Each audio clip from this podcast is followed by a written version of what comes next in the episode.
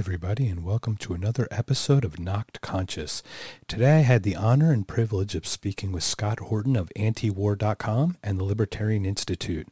It was a really interesting hour. I hope you enjoy it. Here it is. Scott, welcome. Thank you so much for joining Knocked Conscious. Happy to be here. Uh, Thanks for having me. Thank you. I was actually just in Austin between the 30th of September and the 3rd of October, and I didn't really come across where you were. I came across your conversation with Williamson, I think and I found out you were in Austin. So I wish I would have connected earlier. But oh, um, anyway, uh, so I, I'd like to approach our conversation slightly differently because we only have an hour. All we're doing is telling people that they're wrong because we're giving them evidence that, you know, to the contrary of what they're being told, right? I'd love to know how you got to where you got because I think the human part of us is getting lost in our fight to stop what's going on. Well, I mean, look, uh, there's an old saying, I don't know if Malcolm X coined it first or what, that if you stand for nothing, you'll fall for anything. And I think that there's another take on that, which is if you stand for anything, then you'll start to notice that things around here ain't quite right and that the thing they said before doesn't match up with the thing they said now. And you know, frankly, it's also just a, like a matter of kind of where you see yourself in society. Like if you are very much like dressing for success and getting the latest car that all of the right people are driving this year and this kind of thing, like you're not going to want to know a lot of things that take you outside of where you want to fit you know but if you're already a skater or you're already a drunk or you're already a musician or you're already you know whatever i don't know um, something where or in fact it depends on who you consider to be the dominant power in society right? Because you can be a right winger and be like extremely anti-establishment in a way too right? Like we saw that um you know somewhere in the obama years. Like i i kind of grew up in the clinton years where the right wing was the anti-establishment anti-government force you know at least sort of so um yeah, you and I are. I think you and I are like three years, four years apart. I'm only 49, so okay. yeah, th- yeah, this is why I think you and I have a, a lot of connection to that because I think we actually have a European history too. So I was yeah. wondering if we could go through that, but I wanted you to finish on that for sure. Yeah, well, just you know, and look, I'm from Austin, Texas, which means that like half the people around me are liberals and half of them are conservatives. And in fact, I grew up kind of right on the border of Travis and Williamson County, and so like I could have grown up to be horrible on everything, but instead I grew up to be good on everything. You know what I mean? So that's basically all. Um, I'm not impressed by a bunch of liars and killers, and I, I guess for a while I was a conspiracy nut, which was a great kind of inoculation, whether all that stuff panned out or not. Certainly was a great inoculation against believing in, you know, the beneficial power of the American empire, whether to people overseas or to people here at home I mean, I learned a lot of stuff from the left about Vietnam and the CIA coups in Iran and Guatemala and that kind of thing. But then I learned a lot about, you know, kind of a right wing anti war take and a right wing anti uh, international establishment take from like the more conspiracy right, like the John Birchers. And the John Birchers, to boil their theory down, um, in the end, it's all about creating a world government. And so as a step toward that, you have to destroy America. You have to bring America down to be only as powerful as everybody else. Otherwise, it doesn't work. And so, from that point of view, the empire itself, even though we're corralling all these other states into the global system, at the end of the day, it's also treason. It's also a great plan to sabotage America by spending us into bankruptcy, driving us into the ground. So at Which the end of the day, this kind of world government will take its place. Now, I don't really think that that's true anymore, like I did, you know, 25 years ago, but it still remains that that's how to destroy America. The only other way to do it, it would be with some fantastic germ weapon or H bombs, right? In which case, like nobody wants to do that. You're gonna, there's blowback from that. So the only other way to destroy America is through empire. And the reason that conspiracy appealed to me when I was younger because was because the idea was I already knew that all empires fall and all empires kill themselves. And if you want to, you know, save your civilization, you would be tweak it, un- constantly tweak Bush, it. Yeah, unlike Bush meant when he said it, you would be prudent, Bush Senior, that is. You would be prudent and not go and blow your whole wad on adventures. Instead, you would be conservative and try to husband your resources, cash that peace dividend, build up your capital base, and protect your own society, you know, your Bill of Rights and all these things. So, um, so I I saw the empire as an evil Illuminati plot to destroy America. Now I see it as a plot by a bunch of people who destroy their own empire the same way every other empire destroys itself by being taken over by a bunch of self-interested goons who have no morality whatsoever, no business sense whatsoever, and drive the damn thing into the ground. And so, you know what happened? See, when I was younger, it was like I'm so young and I know that empire is suicide. So then that means that all the people who are in charge this must be deliberate, right? Like this is them putting the gun to our head on on purpose. But no, that wasn't right. It's just because they're pieces of shit, you know? Right. No. Right. So that's it. And then Bush got elected and took us to war. And I was palling around with Justin Raimondo and the guys at antiwar.com who knew everything about what the hell was going on. And so, and that was obviously the most important thing. I agree with the old right libertarians who say that, you know, like Garrett Garrett would say that in an empire, foreign policy dominates domestic policy. It rules everything. We can't get rid of the FBI. We can't get rid of the CIA. We can't get rid of Homeland Security. We can't have really have the Bill of Rights. Don't you know there's a war on? And so they get away with tapping our phones. We all know they're reading all our emails. Hell, all Snowden did, and I know he wasn't trying to do this, but in a sense, all he did was just get us all used to the damn idea in a way. And like nothing got rolled back at all, barely, right? Like 2% got rolled barely. Back. They're telling us outright every time they're doing it now. They're telling us, they're letting KJP fumble her way through a conference telling us, or some press conference telling us all the craziness that they're doing. It's unbelievable. Yeah, it is. So, oh, did you, oh, Oh, sorry, go ahead. Just to wrap it up, like empire is murder suicide. All this stuff about like USA number one. It's history. It's like yeah, history. Like, it is.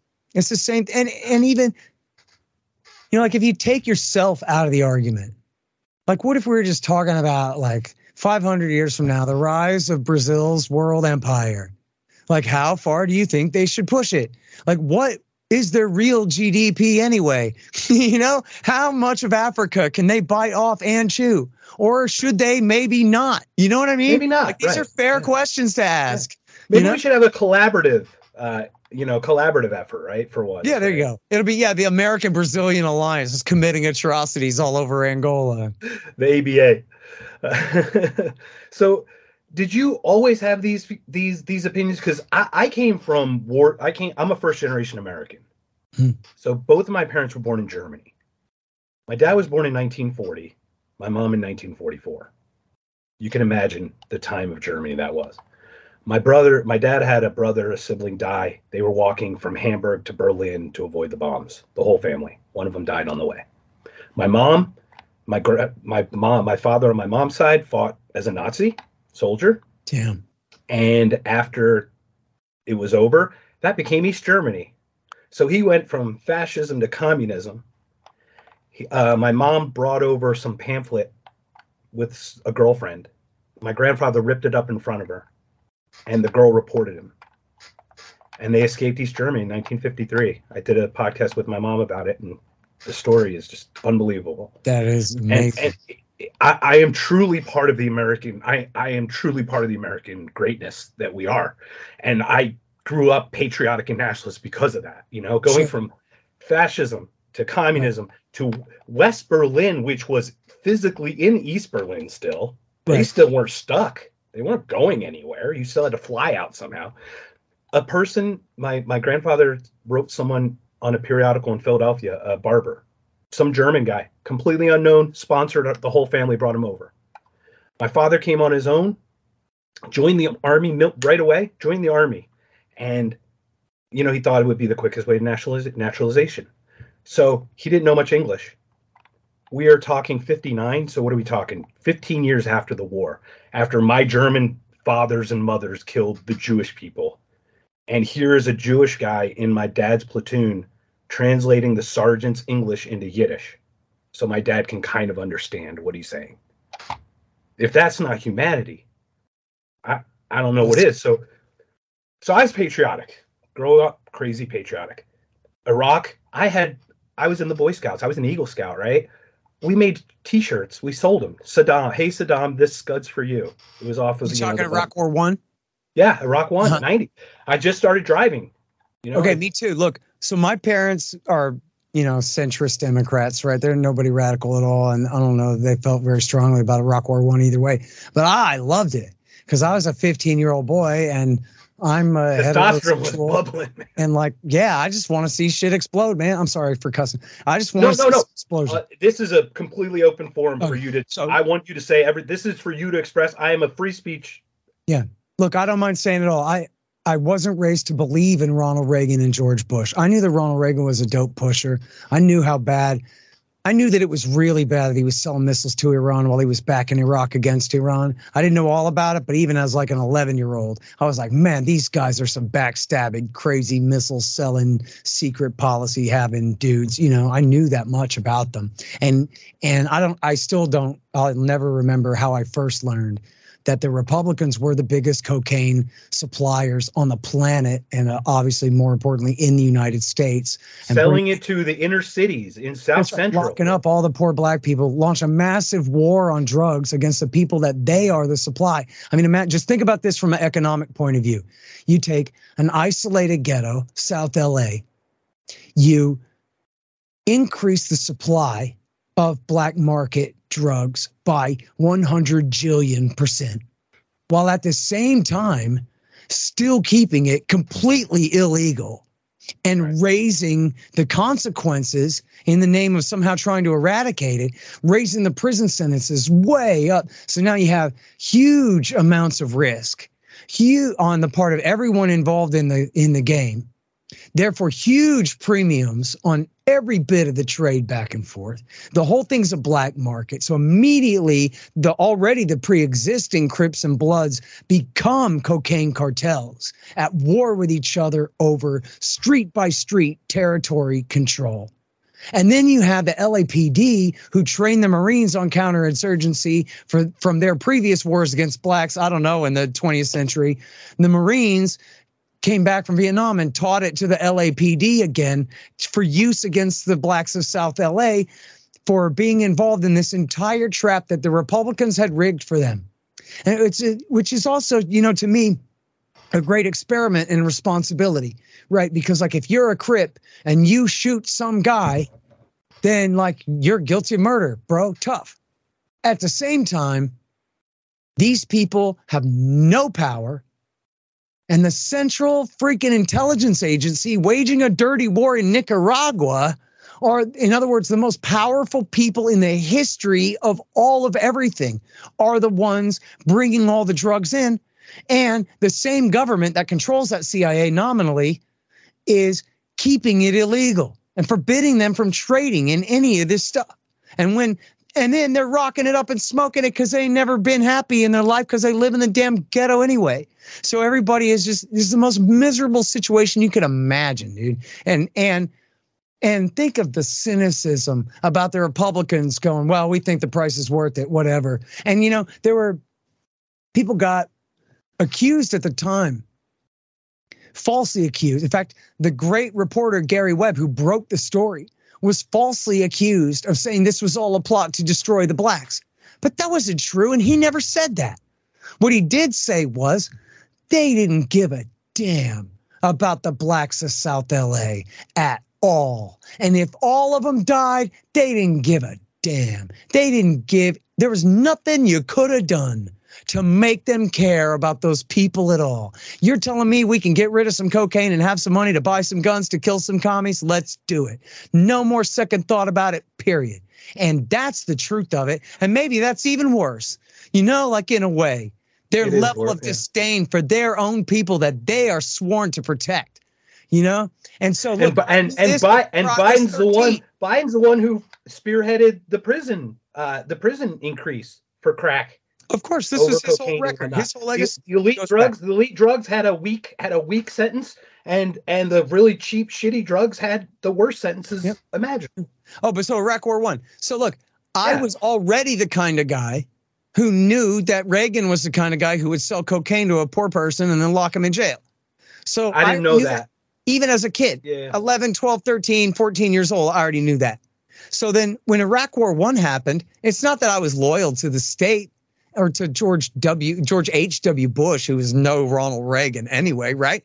It was just I like explosions and I don't care about Iraqis. Why would I care about them? And yeah. the thing is, I, I I like telling that and focusing on that because the truth is I see all the time my 15 year old self in my 45 year old peers.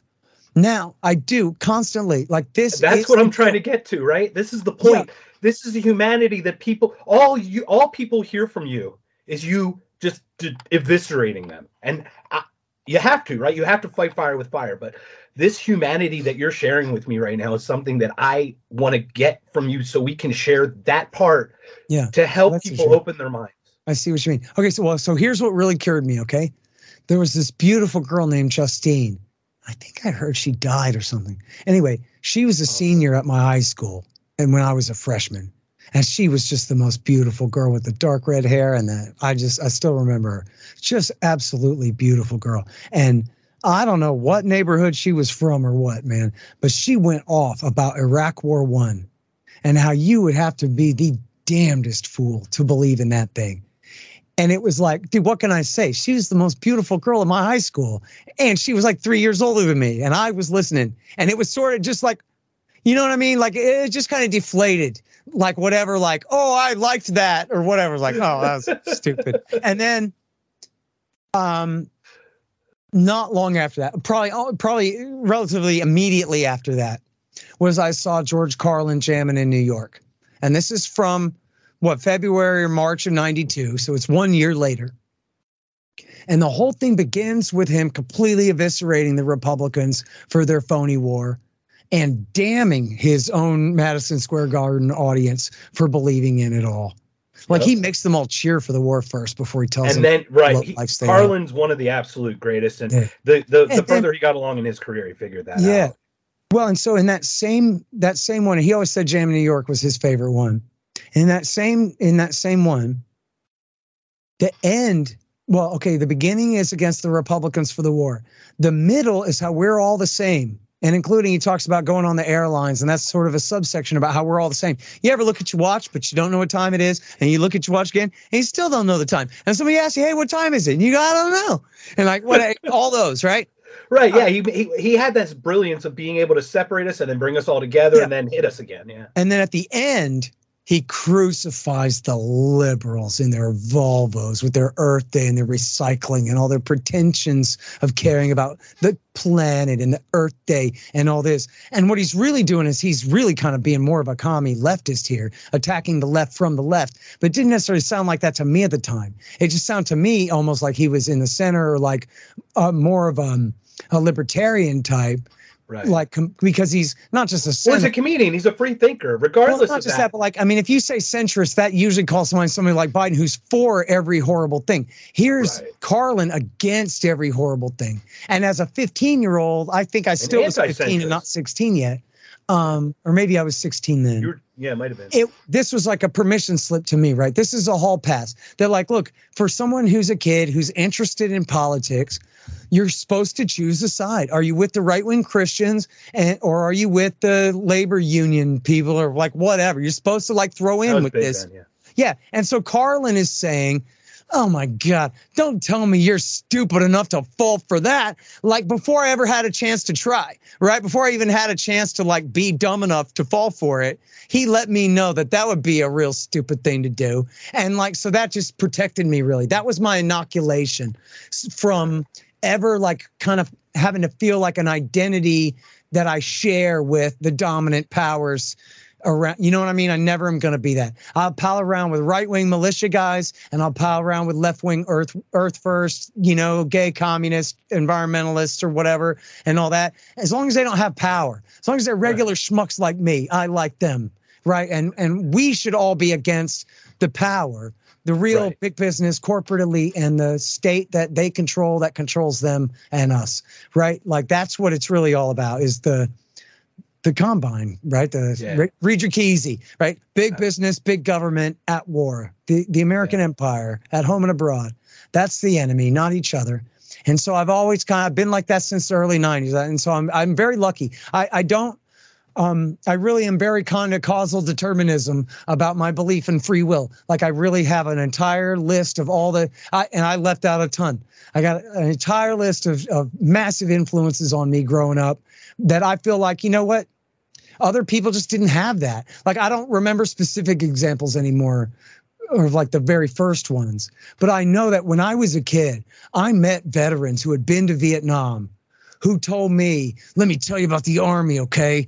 They're liars. They're killers. They don't care about you. They uh, right like, whoa, oh, I boy, gotcha. Now, I mean, tell that to a 10-year-old, right? Like, you know, how am I supposed to fall for this now? Right? When I already had a guy who went to war and back and told me that the army lied. They didn't care about him at all. They hated him as much as they hated Charlie over there, apparently. So, Yeah. oh no, but they're going to respect me if I join up. Right? You know what I mean? They're like, Well, so- that's the problem with they Yeah. don't mean it. They're scum. They are. The officers, they're the, and this is why I love David Hackworth was an influence on me in the 90s, because David Hackworth was the most decorated officer in Vietnam. And he was, it would remind you of communism if you misunderstood. He was fighting a class war for the enlisted men against the officers, right? The officers, they're the government. The enlisted men, well, they're the people of the country. They're peasants, yeah. Yeah, and the officers hate them and despise them and don't care about them at all. And if it wasn't for Hackworth out here sticking up for the little guy, they would have mop gear that doesn't work. They'd have rifles that don't fire, and and on and on and on. Because the, that's the way the officers feel about the enlisted men, and that's a right wing guy talking anti-government stuff in Democrat times, right? In the Bill Clinton '90s. You know, army you have, right? Obama- that bullshit. I'm sorry. Go to war with the army you have. That Rumsfeld. yeah, that kind of That thing. Rumsfeld Well, but also more like remember Obama wanted to invade Syria in 13, and the right wing was like, no, we're not following Barack Obama into battle. Forget that. Why would we do that? It's the same. We're not taking here, Trump vaccine, right? Same thing. Right? right? Yeah, exactly. Liberals and the Trump vaccines. Exactly. fu- Exactly. The exactly. fucking hypocrisy, Scott. I can't. I I tweeted something on yours, something about hypocrisy run amok. We should just have a website, hypocrisyrunamuck.com, and just post all shit over and over. Well, you know what happens though is people learn that like, hey, wait a minute. You know, I saw a guy this morning on my Twitter. We were someone asked me about was it this bad during Iraq War II? And I'm like, oh my God, you wouldn't believe I, it. Right? Yeah, that's what I Yeah. responded to. Yeah. And then I saw someone responded to that and said, "Oh hell, what was it? I forget. Now I lost my train of thought." Um, uh, I'm sorry. Iraq, no, that's okay. Iraq, War- Iraq War Two. Uh, and when you get that back, let's circle back on that. But can we go back to the 15 year old and the 45 year old? Because I think Yeah. this is the point. Yeah. To your point, we're seeing not the causality of the war. We don't know what war does. We don't physically directly experience it, but we love the explosions.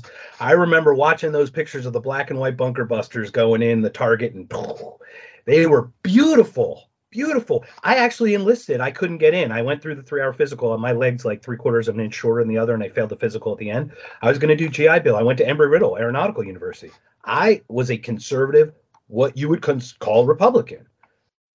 16 i think i just said no or 18 16 or 18 I, this year. So i was wrong and i hope i i need to tell people i was wrong so other people can say they were wrong and be Yeah. okay. Right.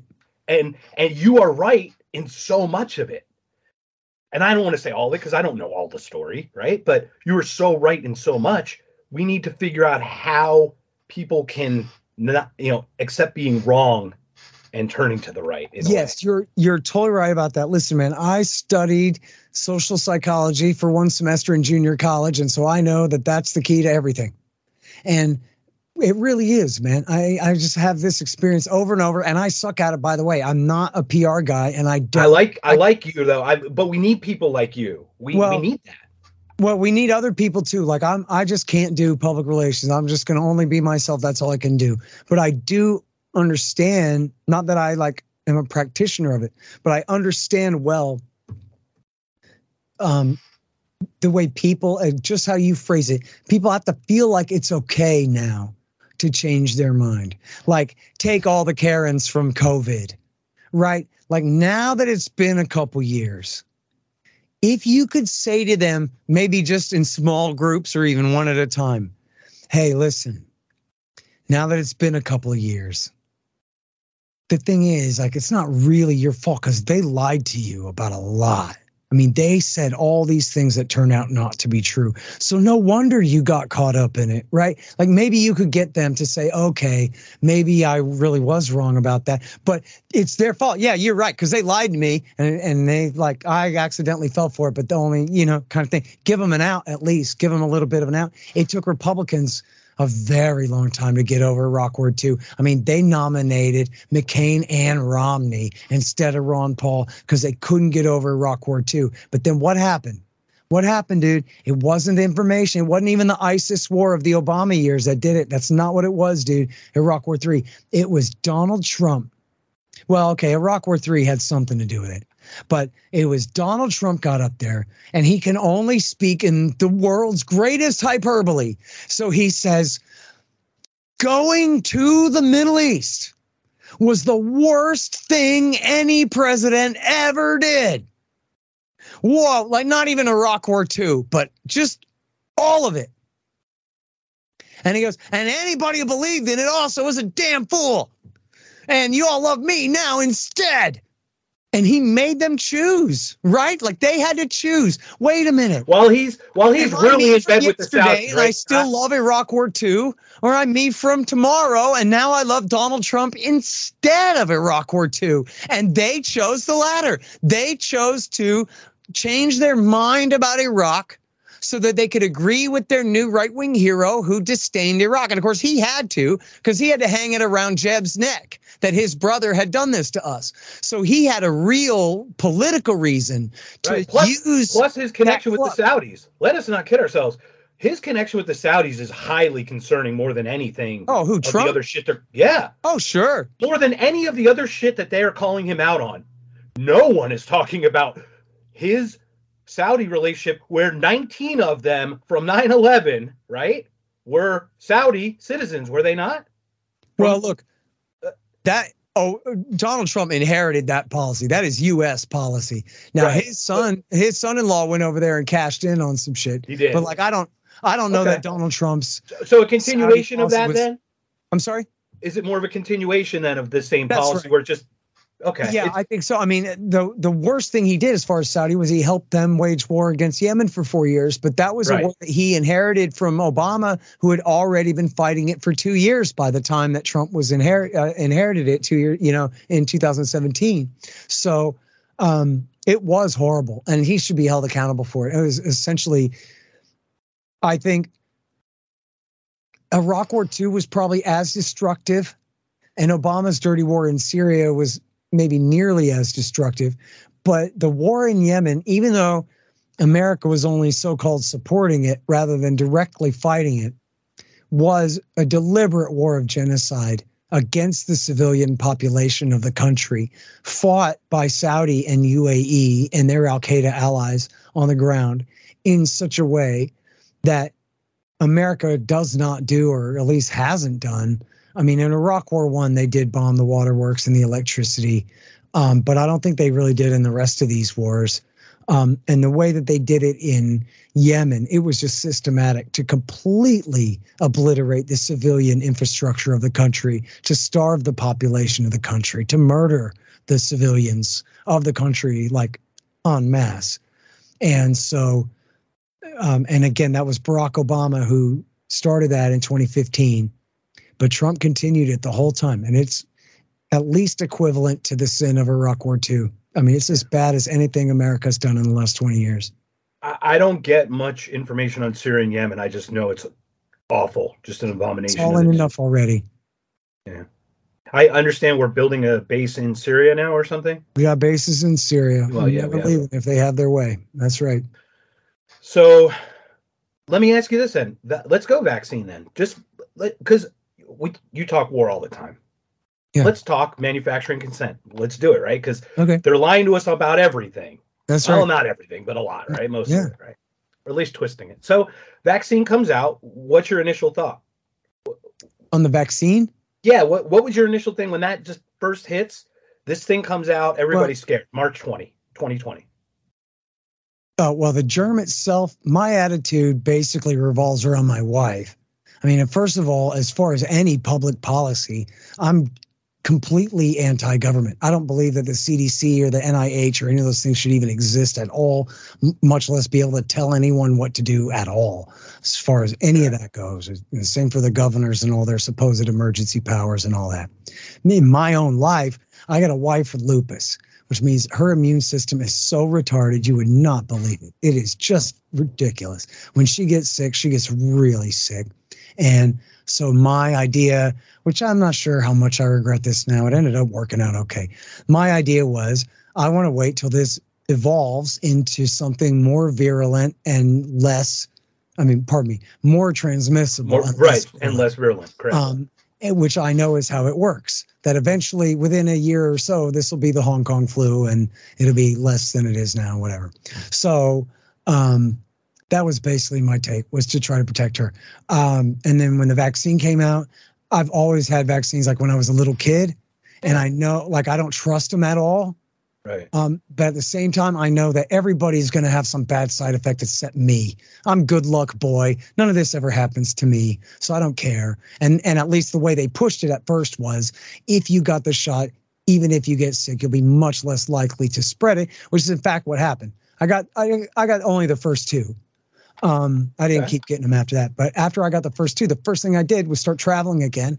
And immediately I got sick. This stupid kid came and coughed right in my damn face.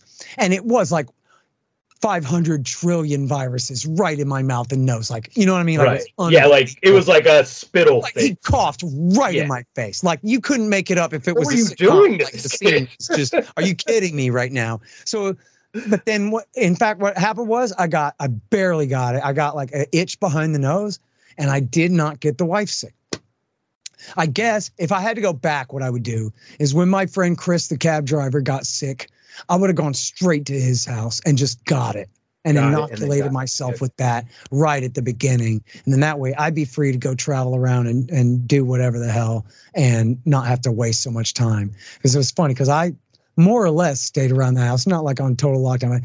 I, am more or less stayed around the house for that first year so as to not get the germ and not give it to the old lady. I'm not saying lockdowns work for the populace. But no, no, but this is for your community. You don't get exposed to other people, you won't get it, right? But then the joke is Tom Woods, he didn't stay home for one day.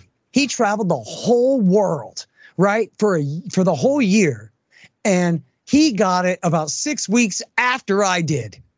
But then again, it kicked his ass and he had to go to the hospital. So I don't know. Yeah. It's all a trade off. Well, it's really interesting because I, I did not. Um, and, and once again, me asking you this question builds a bigger picture of who you are. Because I think, to be honest, if I were to see your Twitter feed, I think you'd be misunderstood. So you're you vaccinated. You are this libertarian, anti-government, whatever, who vaccinated. You made a sane choice for yourself with the information that you had at the time that you felt was right. That tells me that we can work with people who ha- who come from good faith like you do, right? This this is what's most important is that humanity between us yeah. that we can well, help convince or change a mind or just get them to open, you know. Well, look, I mean, everybody's got to be henpecked by somebody, right? So no, absolutely. My my hen has lupus, so I was looking out for her. I I never recommended, um, you know, other people go get it and all of that. And I'm I'm proud to say that even though I was writing my book about the Middle East at the time, that I was publishing real great writers at the Libertarian Institute, like Laurie Calhoun and Wilton Alston and others, who they didn't believe a word of the propaganda about this thing the whole time and debunked it in real time. And in fact, you might see behind me there, if you can see it somewhere back there. One of them. I guess my chair's blocking it. Fool's errand. Oh, there it is. Enough already. That's no, the red one down there. That's Laurie. Oh, okay, there it is. Got it. It's called "Questioning the COVID Company Line." And we published it at the institute and it's just a collection of all her essays that we published at the institute from i think late spring 2020 all the way through. And just shows that she was right about everything she didn't believe a bit of it. She debunked every bit of it. She was right about everything. And we're about to publish tom wood's new book called um, diary of a psychosis where he also shows just it's it's his collection of his essays that he had sent out over all those you know two and a half three years just debunking all of this stuff about their claims about the lockdowns about the masks about the vaccines and all of those things. I'd love to have a conversation at some point with them at some point. Tell me about tell me about the, the libertarian uh, institute. I you know fill me in.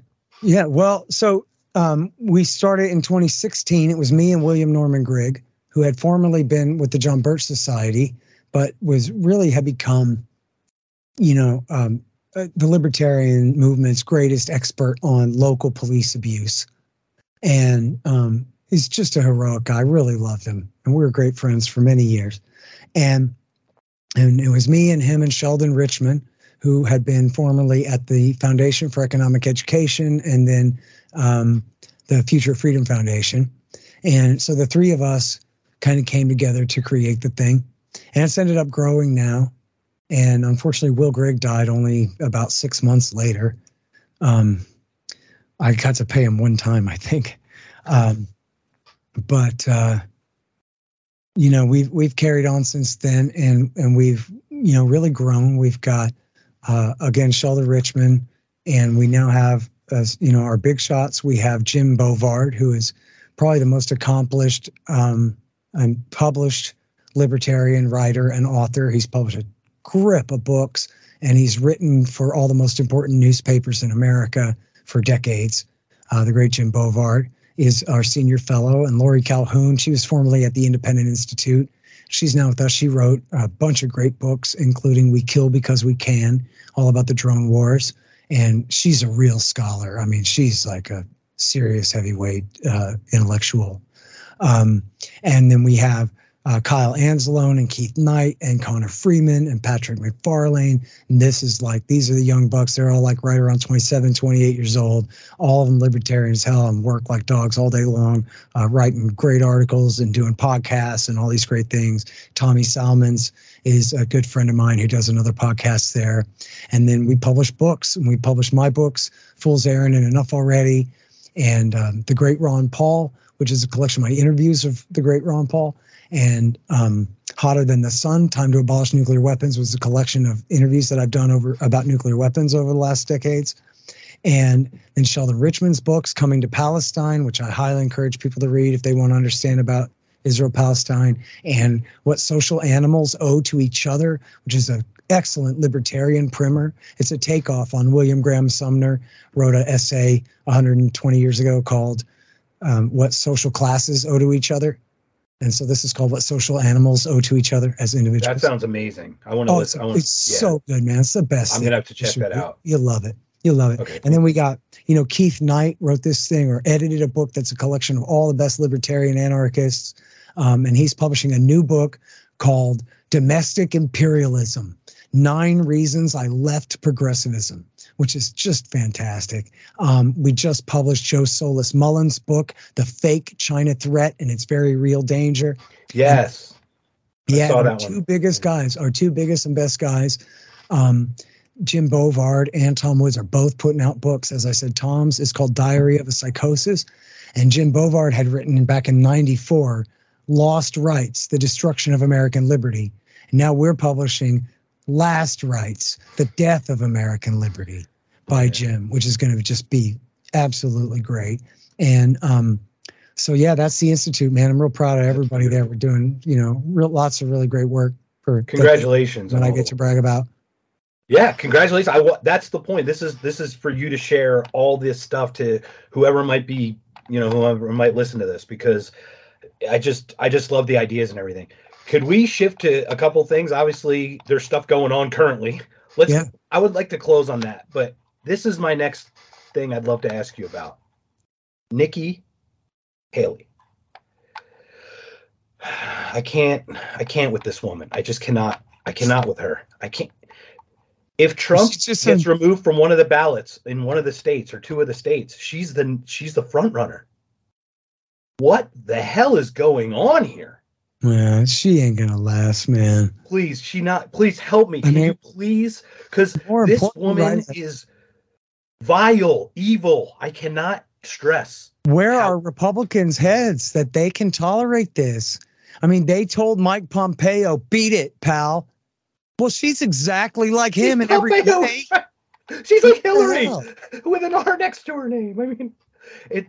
I can't. So But you know, I don't necessarily believe those polls either, man. I don't think true. Haley's not pretty. She's not warm. She's no, not appealing of a character. And I think I think they're pushing her. That's the point, though. That's why. That's the concern. Is that it's like option B because Vivek is too independent. Even even if he can get in line or believes in war with Mexico, for Yeah. God's sake. All right, so Nikki, she's off. Thank you for making me feel better. I think I can put her in the rearview mirror and let her just be. and look after all, look, I'm not I'm not speaking for myself here. I'm speaking for American Republican voters, particularly in the South. She's a woman and she's an Indian. And they wouldn't vote for Mitt Romney. They stayed home for Mitt Romney by huge percentages because that's the wrong kind of Protestant, dude. And they're like, I'm not saying that's my point of view. I'm saying it's theirs. And it's I well, think once again, that's a because lot you to try to data, overcome. You Right. know? looking at data and analyzing it and then providing a point doesn't make you anything. It- yeah, but you know it- what?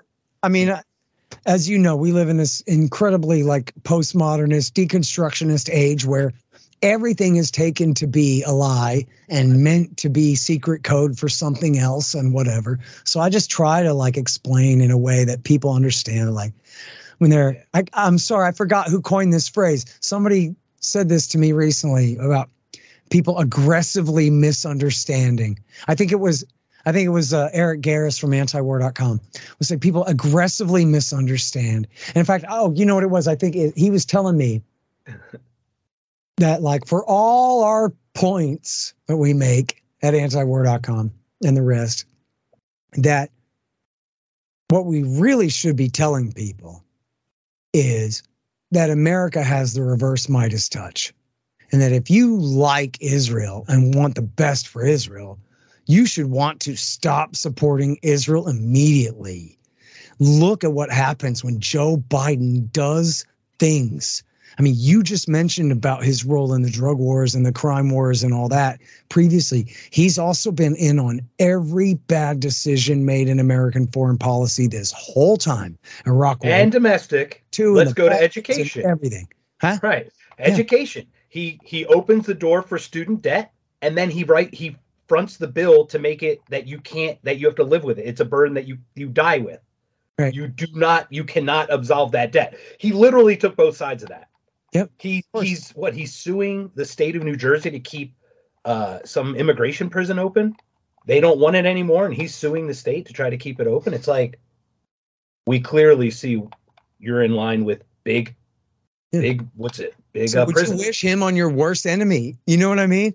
Yeah, actually, I might. Not on I your might actually friend. wish him on my worst enemy because they do a really good number on. Yeah, like if you really hate your worst enemy, you might, you know? Right. But yeah, and I think because this is the thing that I guess Eric's point was since everyone will only aggressively misunderstand everything that we say, deconstruct every word, every syllable, we might as well just stick to like the most important thing that like America destroys everything it touches. If you want to support XYZ movement, your first thing you should do is urge non-interventionism on the part of the United States on that issue. And not I'm not being cute either. Like that's right.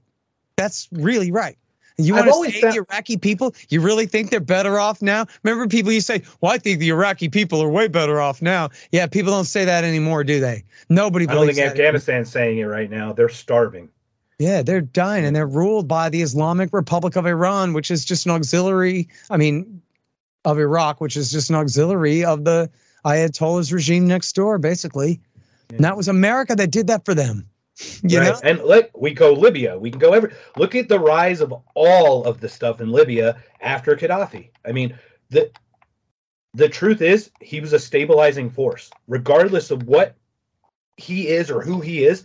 That area, he was trying to break away from that. He was trying to break away from America, and then he gave in. He copulated, didn't he? He gave up the nuclear weapons, That's and then bayonet Well, up the ass. Right? He didn't quite really have a nuclear program to give up. He had some equipment that he bought off yeah. the black market that he traded up. He didn't really have expertise to make nukes. But I'm sure, I'm, I'm certain of that. Obviously, you're right. I mean, importantly, the important point is in 2003, Bush invited him in from the cold and said, "You help us kill Al Qaeda guys, and you got a deal." And so he did. He was the first guy put out a Interpol warrant for Bin Laden in '96, and you know, the Brits were still using the Libyan Islamic Fighting Group to try to murder him. And, you know, but then when Bush invaded Iraq, he needed to be able to claim that there was some good result of this.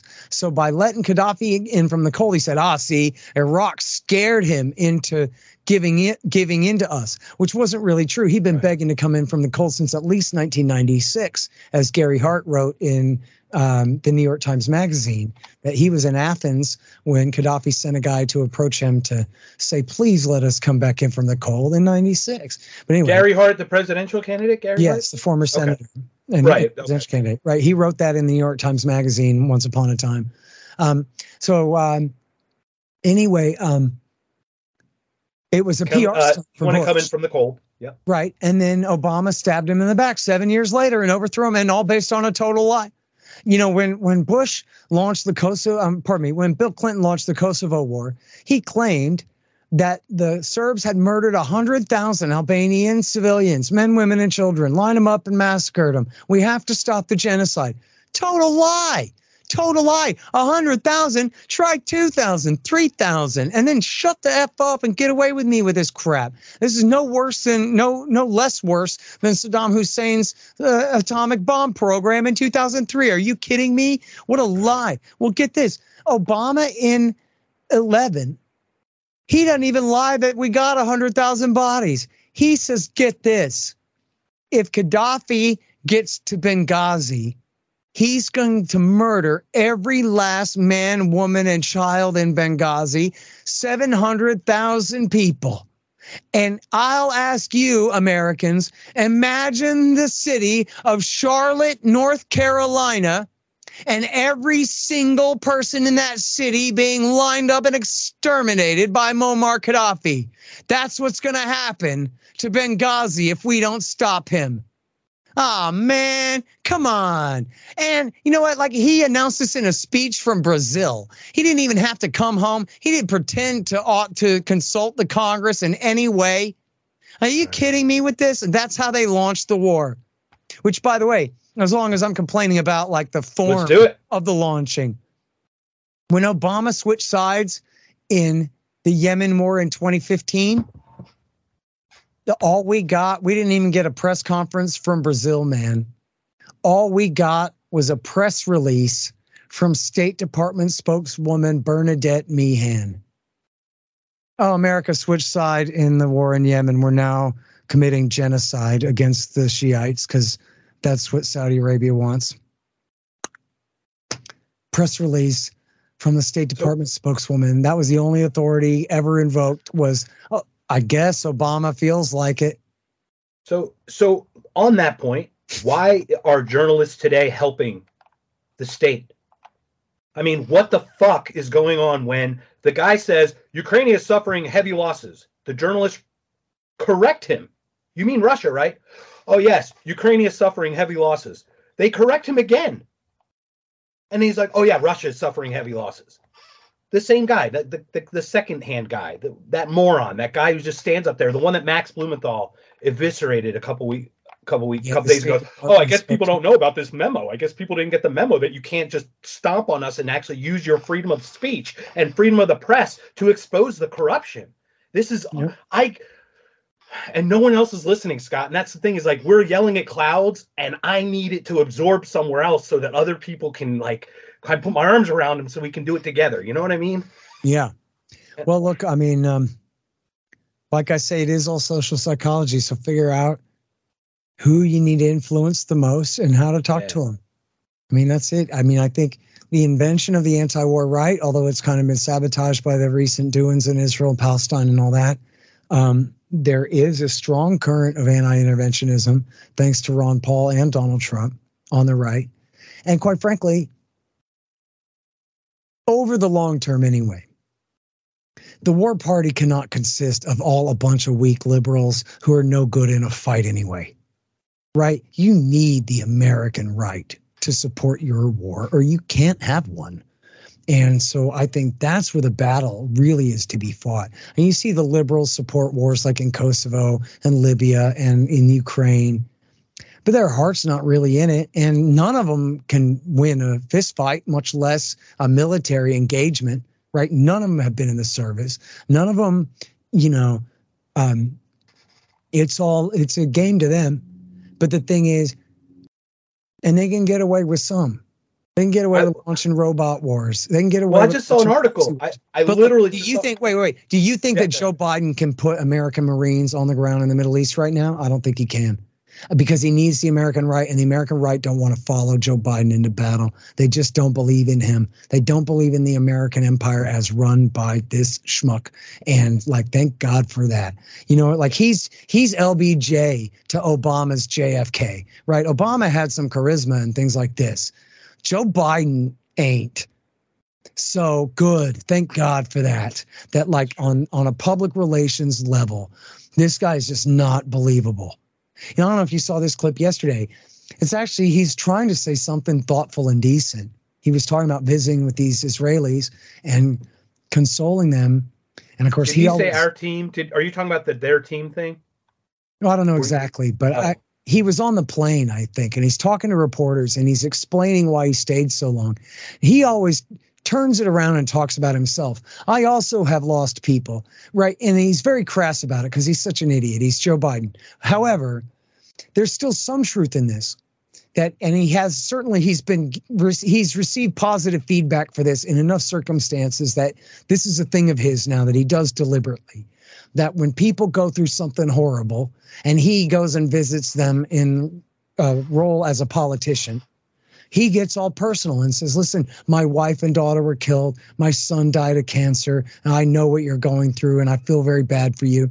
So he was trying to explain to the camera, to the press, why he hung around and talked to these people was because it's actually like a decent thing to say. He says, because when, not that you can relate exactly, but when people meet someone who's gone through something similar and they can see that you are at least still on your feet, that that gives them a little bit of hope that there's some kind of future on the other side of the worst grief here, you know, that kind of thing. Yeah. That's all he's kind of trying to say.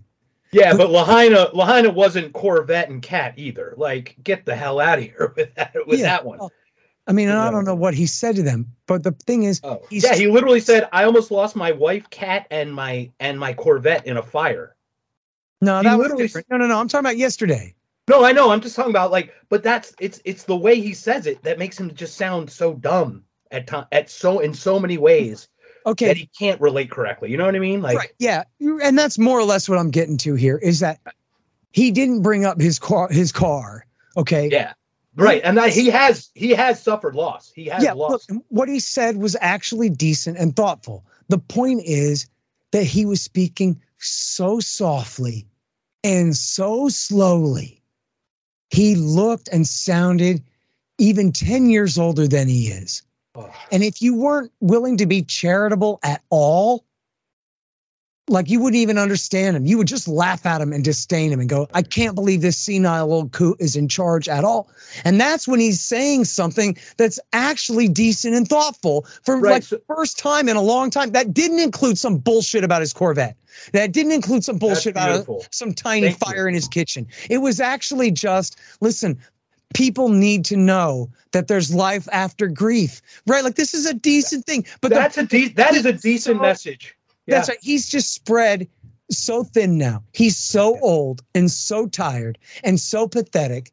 And like you can see Blinken standing behind him just dying.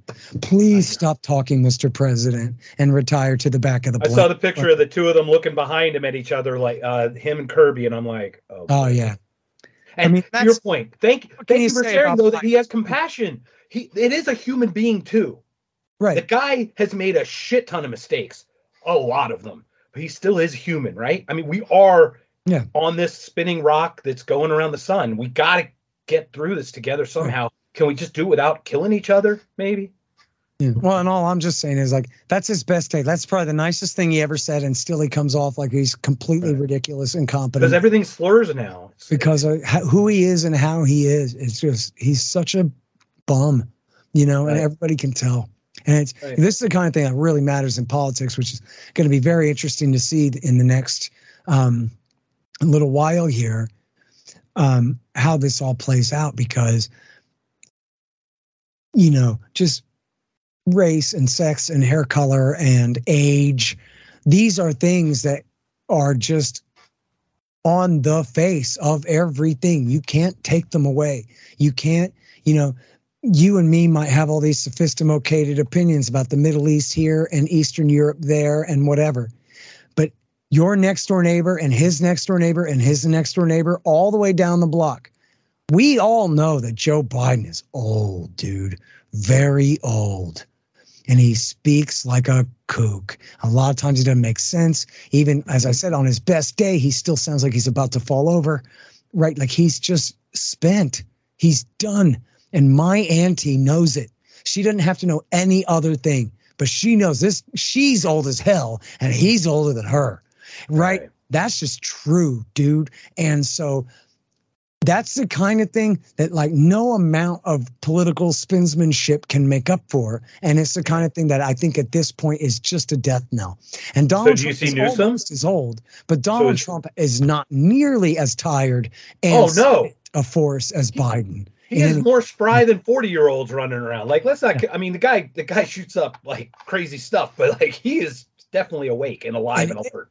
And he is also very old too. And that's a huge drawback for him. But just like on the relative basis between the two of them, man. And then I just love it that Kamala Harris, everyone agrees cannot do it. She's not qualified, cannot. And then so they got to find a way to make her step down, even though yeah boy, is that not PC to do to the first supposedly sort of black vice president female lady in that spot, right?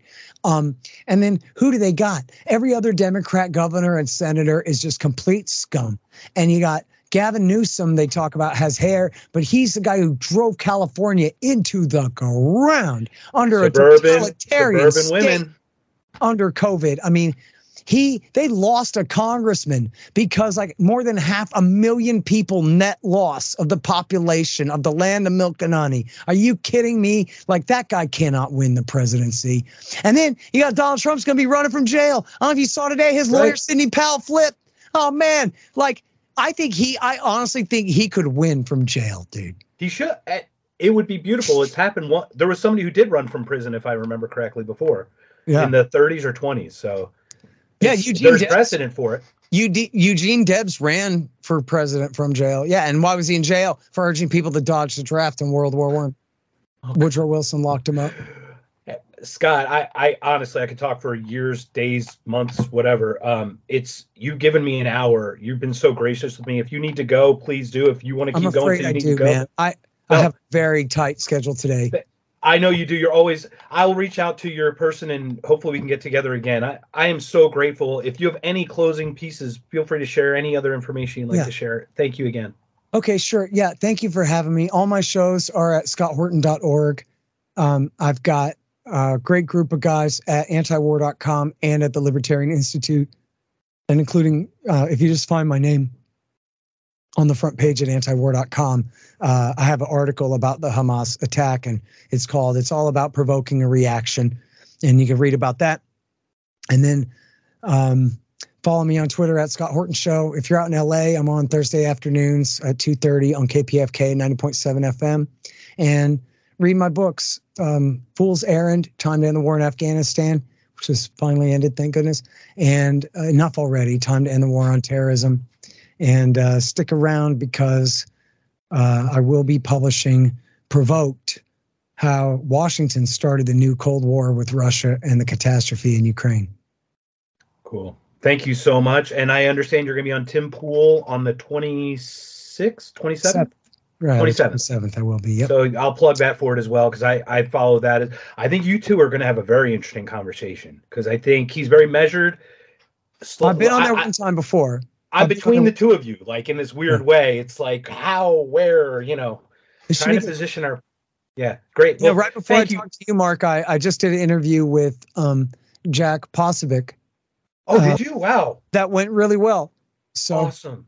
You know, I'm going to put this up probably today. I mean, I'm going to just cut it and post it. Thank you, Scott. Thank you so much for your time. I'm really grateful. If you know of anyone else who would like to talk with me, like I said, I'm I'm not anyone yet, but I'm getting there. I'm I'm built. I'm here to yeah. share and and get people out. You know, aware. Yeah. Well, look, my my recommendation there, and this is just the way I've always done. I go by the article.